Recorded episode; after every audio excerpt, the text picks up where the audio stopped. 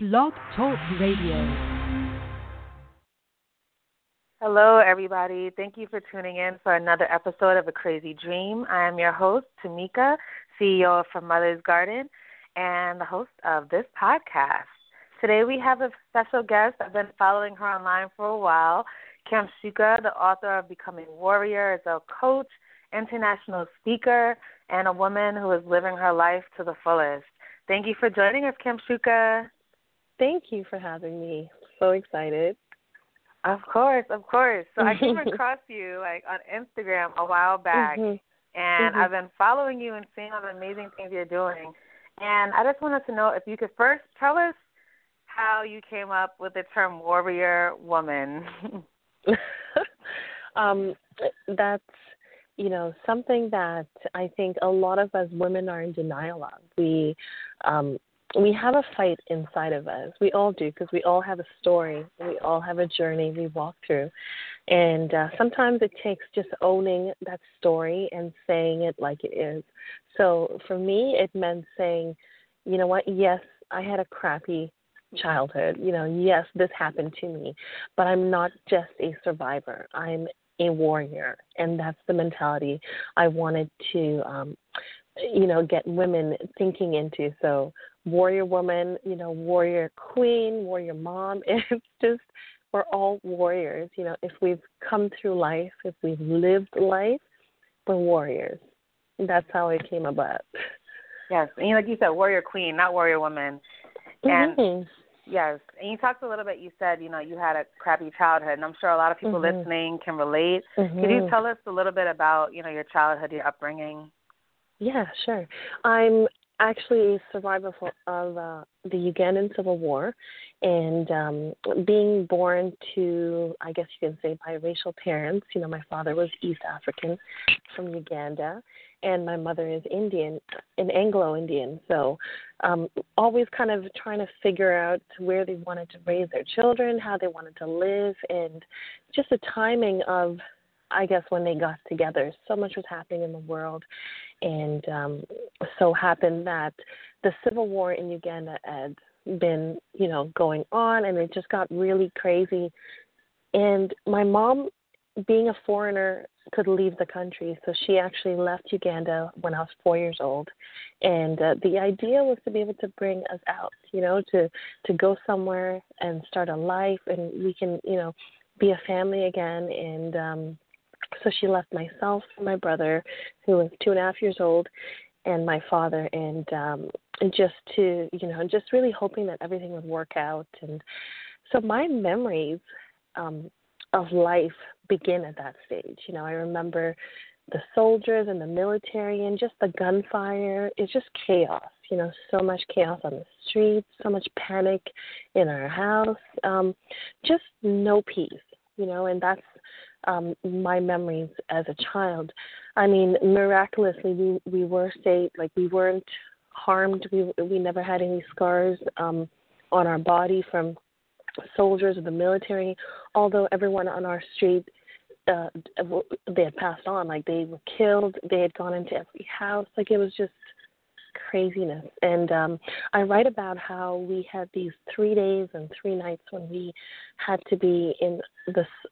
I guess you can call your walk-in closet. Like it was a washroom and it was little, and we just hid there and no food and no, you know, try telling a two and a half year old not to make noise, and um, just really scared for our lives. And I remember my dad was just praying the whole time, and um, I was always that curious, observant child, so I I knew what was going on. I was well aware of it, and you know, after three days, three nights, we did come out of that that little room, and and I remember looking out the window and seeing, you know, dead bodies and just silence and so dusty. Just knowing that so much had happened and we were saved. Like it felt like we were saved. But of course, you know, that's just almost like the beginning of the journey.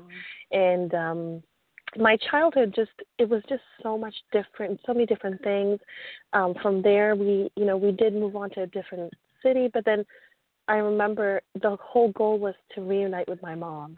And so um so, you know someone had helped us get on a plane and hopefully make it to India thinking she was there and she wasn't. So I spent three years of my life in India growing up and learning and going to school and just really just having, you know, trying to have a childhood, I guess, is what you just so much um scarring internally, you know. So no scars on our skin, but just so much emotional scars and and and I learned this later in life that um you know, the rejection and all the questions and you know, when you're a child and you don't see things the way they used to be, it's almost like what's happening. You're you're kept out of the loop because you're a child. Like no one's gonna tell you, you know, what's going on. So it's kinda like you're trying to figure it out.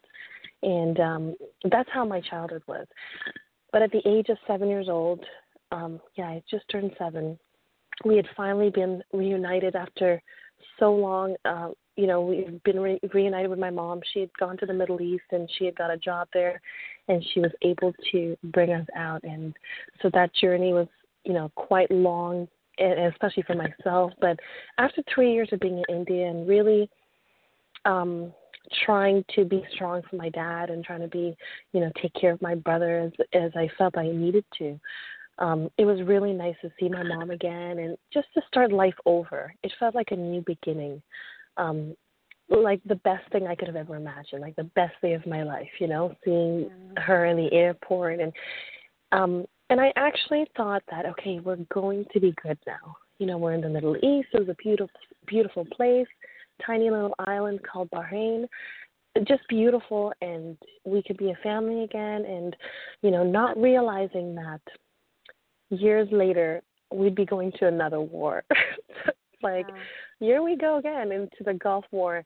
But it didn't affect me as much as all of it did as I became a teenager. That's when all the deep rooted things, all the things I had, you know, pushed down, things I would never dealt with, I, they started coming up. And I think I started realizing I had more things um than I and I like I looked okay and we all do, right? We all wear like these masks and we look okay. But deep inside of me was so much and um working through all of that has taken years and even even as an adult now and as a mom, I have to wake up and choose to be positive, choose to, you know, uh, uh almost like encourage yourself when you can't find the people around you. But it is a journey and it is the story, you know, it's um it's what makes us strong and I realize that now, but childhood was not easy. I mean, yeah. I, I get I get to have a childhood now with my kids and I keep trying to remind myself, you know, I get that opportunity to play and to allow them to be children and to join in and so I I find the I find it in different ways now where I can, you know, almost like save those parts of me. But um it is definitely the journey that I've been on. Yeah. So, you know, it's interesting because you know, you talk about that experience and a lot of times we see these massacres and these mm-hmm. wars happening and we feel so disconnected yes. and yeah. we can't picture it mm-hmm. happening to us. Right. Absolutely. Um last week it was a little tough for me last week just seeing what's happening in Syria and just you know, um, just watching some of those videos and just the reality of, you know, and, and, and aside from the fact that whose fault it is and, you know, but it's like there's women and children and um, no one deserves to go through such pain and heartbreak. And um, so it's allowed me to definitely, you know, have a little bit of a, a soft spot about it and to be able to have the conversations with my children and, you know, not just so we're so comfortable where we are always, but also to realize the rest of the world goes through so many different things that we may never understand, but it takes you know just even a moment to to have like a thought or a prayer for them or just even be aware you know to just understand what's happening happening presently around the world. So um i don't like hearing of wars. I really don't but for obvious reasons. But this is the world we live in and it just kind of makes you um, you know, really grateful and thankful for each day. It really does. I, I, I take those moments as, um, you know, gratitude um, reminders because it's easily forgotten. We get so petty with the issues we have, you know, over here on this side of the world. So definitely a reminder to be grateful. Yeah, definitely. Even just hearing you know, you share that experience because I've never actually spoken to someone who's experienced that. Mm-hmm. But mm-hmm. you know, watching these things, that's really vivid for me, and I just imagine, you know, like people mm. hiding and trying, and you know, what you just said. Yeah. Mm-hmm. So, so I know you know writing has been, mm. I'm sure, a major yeah. outlet. Like, could you share how that's helped Absolutely. you? Yeah. Oh, I'm so I'm so thankful for that. Um, I started writing. I would say maybe I've always written journal. I love journaling just overall. Um, I've always written, you know, pieces here and pieces there in my journals, and I stopped for a couple of years because it started to get real to me, and uh, and then I picked it back up again about ten years ago, and I just started writing what the journey was and what I had gone through, and and it gets tough to have to write it because you know it's like the reality you're reliving it, and um, I thought the more I wrote, the better I felt, um, the more I could face it, and I never really wrote it with the idea that I was going to publish or I wasn't thinking of any of that. I was just writing because it brought more healing to me than I thought it could ever give me, you know, and um it helped me understand it. It really actually helped me stop, pause my life and go back and just be present in that moment but as an adult. So so it almost allowed me to see myself as a little girl and understand, you know, why I would have felt the way I felt and why I, you know, was upset about certain things, but it allowed me to take myself back and I needed to go back to move forward. So that really, really helped me a lot. yeah. So you talked about, you know, you just said like you needed to go back to move forward. What would you say to the yeah. person who maybe hasn't experienced war but might have experienced rape mm-hmm. or some other serious trauma? You know, mm-hmm. what suggestions might you have for them? Well, for sure. You know, I always say that, and and I've heard it being said before. You know, we we look at our past, and it is our reference. It should be our reference, not our residence. So you don't want to move in there and dwell on it. But um, in those years that I was um in India, I did go through a lot of. You know, like my grandmother wasn't a fan of uh, my mom marrying a black man, so that was tough on you know just being that child and not being allowed to do this and that and uh and been kind of being thrown around in, in different places and not understanding it wasn't love you know? And um myself as well i've also been abused sexually. So for me that was a part that i didn't want to remember and i know for years i blocked it out just as we all do with you know traumatic things. But going back really helped me and sometimes you need to sit with someone. Sometimes you need to you know to get into counseling or therapy whatever it is that can help you um, go back in a healthy way and understand that you know sometimes we don't get to hear the words i'm sorry. We don't get to hear those people say that to us either they're not alive anymore or we cannot you know we don't get that all the time. We don't get that opportunity. But what it allowed me to do was to release myself from that you know so from those feelings and the way i uh i felt like i was carrying those things and didn't even know i was carrying these burdens. And uh it allowed me to go back in a way where to an apology that i never received but it gave me peace and um it wasn't an overnight thing for sure it's it's definitely not an overnight thing but it it is something that you you learn to do every day. It's almost like as you grow and as you evolve as a person, um, we're always changing and we're always, you know, growing for the better. But also in that growth, you know, we also are, we're also healing. So sometimes you have to go back real, really, you know, to that place where the pain started, or you know, where your memories are stopped, or where you're, you're you've blocked it out and and in doing that, although it's painful, it's so necessary for us to be able to move forward um, on on every level. You know, because everything has a lot to do with love, and if we can't get to a place where we love ourselves enough to release ourselves and forgive us, you know, ourselves, because sometimes we feel like it's our fault. You know, it's because of me, and it's like we need to get to a place where we can, you know, release ourselves to move forward into our future and be ready for what's in store for us or it's so hard to take that step forward if you if you're not able to go back in that sense. Oh, it's so true. So mm-hmm. you know, I know that you know you're you're also an author. So I would love mm-hmm. for you to Mm-hmm. share, you know, how you started that process because I know a lot of people listening have all these ideas inside of them, all, you know, yeah. all these stories they want to share. you yeah. know, tell us, you know, mm-hmm. how you went about that. Um, like I said, I was writing because um, it, it brought me healing, and uh, the more I wrote, the you know, the more I felt. I felt so much. I felt so much, and I felt better every time. Uh, the the moment I realized, not only was I writing for my healing, but I was actually writing for somebody else.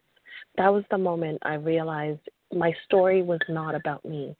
Um, yeah, it really sucked that it had to be me to go through what I went through, but I actually realized that a lot of the times the things we go through and the things that happen to us, um, they're for someone else.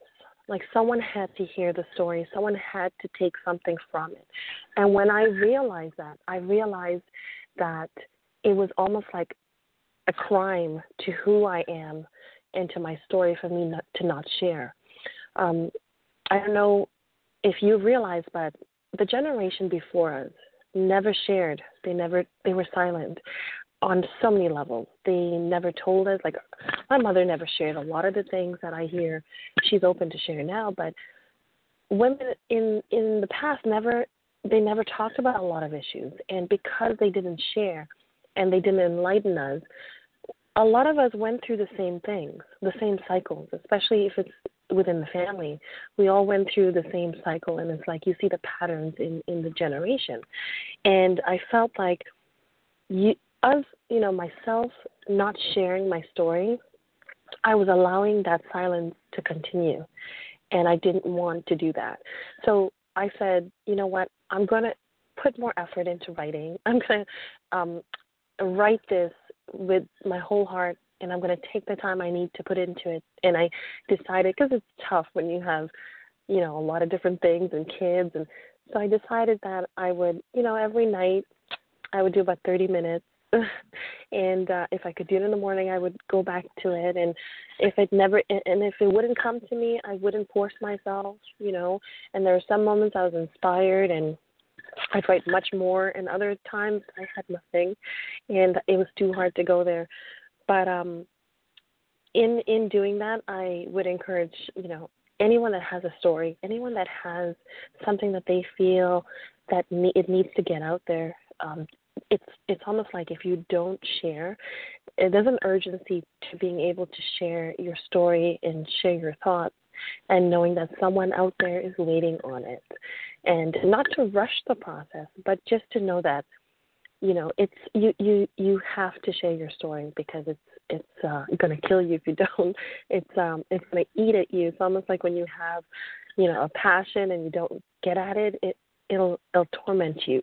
So it's like you have to get to a place where you can dedicate the time and uh, and and just write or record your you know or whatever it is. But it's almost like we ha- we have we owe it to the generation to come and our children, we owe it to them to share our stories. Mm-hmm. So, you know, I'm just thinking about what you said about, you know, the generation before ours not sharing. What are some mm-hmm. of the things that you do now or some of the ways that you make sure to share with your children so that mm-hmm. they can be empowered in that sense, you know, of not having to go mm-hmm. through those things? Right. Um, I definitely, you know, a lot of my story is is also graphics. I can't always share everything, but I definitely don't want to raise my children to be in a bubble, you know, and then they get to 15 or 18 and realize, whoa, mom, I didn't know that about you, and you know, and I, and I did write a book, so it's like exactly how I was, and so they're curious to know what's in the book, and so I've allowed them to be able to read the book. Um, they haven't completed it, but they'll go back and they'll you know, and my book, the book I've written is not just my story; it's also a journal. So it's like you can share, you know, parts about you. So I, I go into a little bit of questioning. You know, I get people, my readers to not only hear what I'm saying, but also think about what you know, what does it mean to them? So, what does it mean to detox your mind? You know, how could you be um, more mindful of uh, who you are? So, I kind of, it's like homework. So, my kids will pick up the book and, you know, they'll read a little here and there. But we just have open conversations. Um, I just want them to be aware of, you know, things that are happening in the world and how, you know, things are set up because it's not fair for me not to share that with them.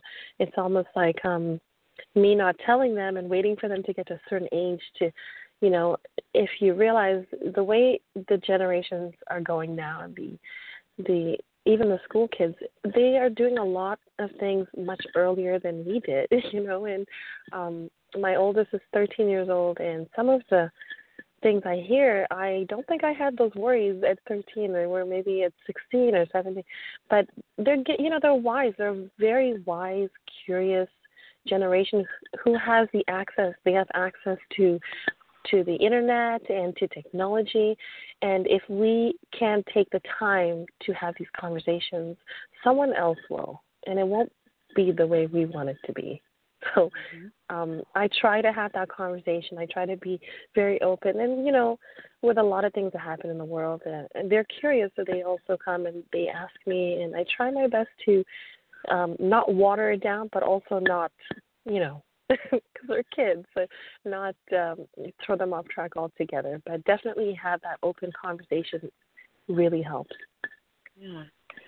So I know that you're also, you know, you do international speaking engagements. Mm-hmm. And yes. yeah, I would just love for you to talk about, you know, how you started mm-hmm. to do the speaking engagements, but also, uh, you know, do you focus on speaking to women, to men, or do you have a mm-hmm. preference? Yeah, um, definitely women are my preference, I guess I could say. But I have spoken to uh, audiences of different ages, of different genders, and um, I tailor the story and I tailor my message to the audience that I'm speaking to. I've sp- spoken to groups of men before and been able to reach them, and uh, it's just really knowing and understanding what the audience is looking for and what they need from me that day. Um, as a speaker, I've always been so afraid. I, I remember as a child, I was so afraid of uh, oral oral presentations, and I, so it's really funny that I do this for a living now.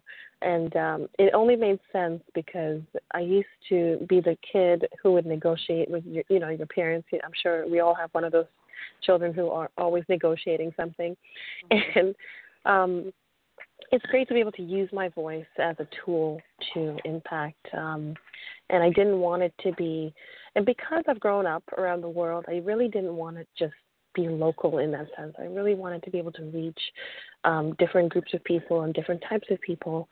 So uh, about three years ago, I developed a program called I Am Warrior, and the program is basically um, it's slightly out, out of my book as well, but it is ta- it, it is a setup of you know getting to understand who we are as people and what our purpose is and what is our purpose despite the fact that we've been through life. Um, so not just getting stuck in victim mode or you know why me, how did how could this happen to me, but what do we do with that information? How do we take that apply it to our life and uh, have a warrior mentality where we choose to not fail where every uh, moment that we consider a failure is really just a lesson and a stepping stone to the next. So, uh, having that program set up and that enabled me to be able to take that to different schools, different organizations, and and really just being bold enough to say, I mean,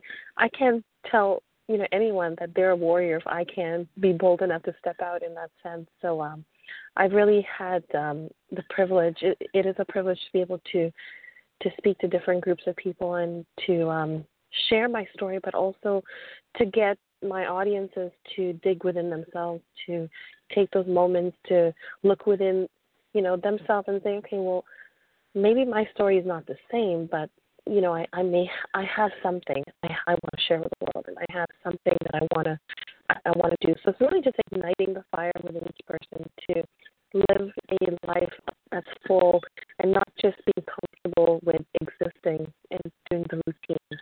You know? Yeah, definitely. You talk about mm-hmm. persisting.